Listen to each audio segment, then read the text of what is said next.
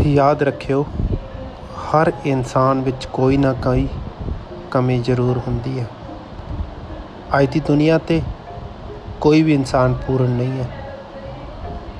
ਤੇ ਫ਼ਰਕ ਸਿਰਫ ਇੰਨਾ ਹੈ ਕਿ ਕੋਈ ਉਹਨਾਂ ਕਮੀਆਂ ਨੂੰ ਆਪਣੀ ਕਮੀ ਬਣਾ ਲੈਂਦਾ ਹੈ ਤੇ ਜ਼ਿੰਦਗੀ ਨੂੰ ਬੋਝ ਬਣਾ ਕੇ ਆਪਣੇ ਕੰਧਿਆਂ ਉੱਤੇ ਢੋਂਦਾ ਹੈ।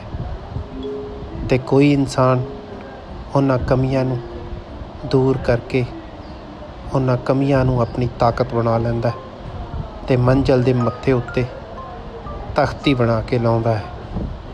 ਆਓ, ਉਹਨਾਂ ਕਮੀਆਂ ਦੂਰ ਕਰੀਏ ਤੇ ਇਨਸਾਨ ਹੋਣ ਦਾ ਫਰਜ਼ ਅਦਾ ਕਰੀਏ। ਝੁੱਕ ਕੇ ਨਹੀਂ, ਰੁਕ ਕੇ ਨਹੀਂ, ਬੁਲੰਦ ਆਵਾਜ਼ ਨਾਲ ਬੋਲੀਏ, ਜ਼ਿੰਦਗੀ ਜਿੰਦਾਬਾਦ ਹੈ। ਜ਼ਿੰਦਗੀ ਜਿੰਦਾਬਾਦ ਰਹੇਗੀ।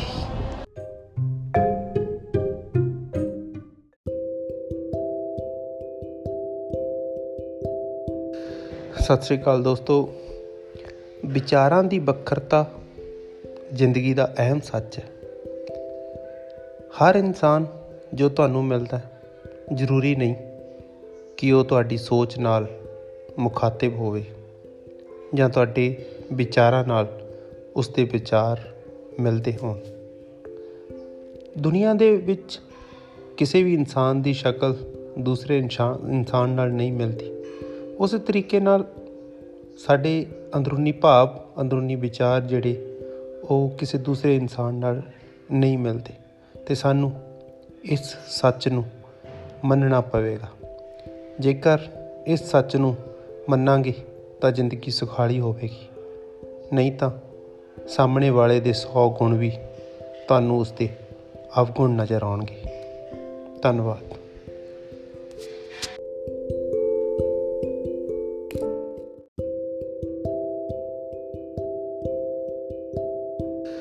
ਸਤਿ ਸ਼੍ਰੀ ਅਕਾਲ ਦੋਸਤੋ।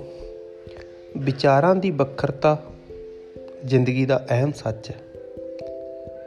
ਹਰ ਇਨਸਾਨ ਜੋ ਤੁਹਾਨੂੰ ਮਿਲਦਾ ਹੈ, ਜ਼ਰੂਰੀ ਨਹੀਂ ਕਿ ਉਹ ਤੁਹਾਡੀ ਸੋਚ ਨਾਲ ਮੁਖਾਤਿਬ ਹੋਵੇ ਜਾਂ ਤੁਹਾਡੇ ਵਿਚਾਰਾਂ ਨਾਲ ਉਸ ਦੇ ਵਿਚਾਰ ਮਿਲਦੇ ਹੋਣ।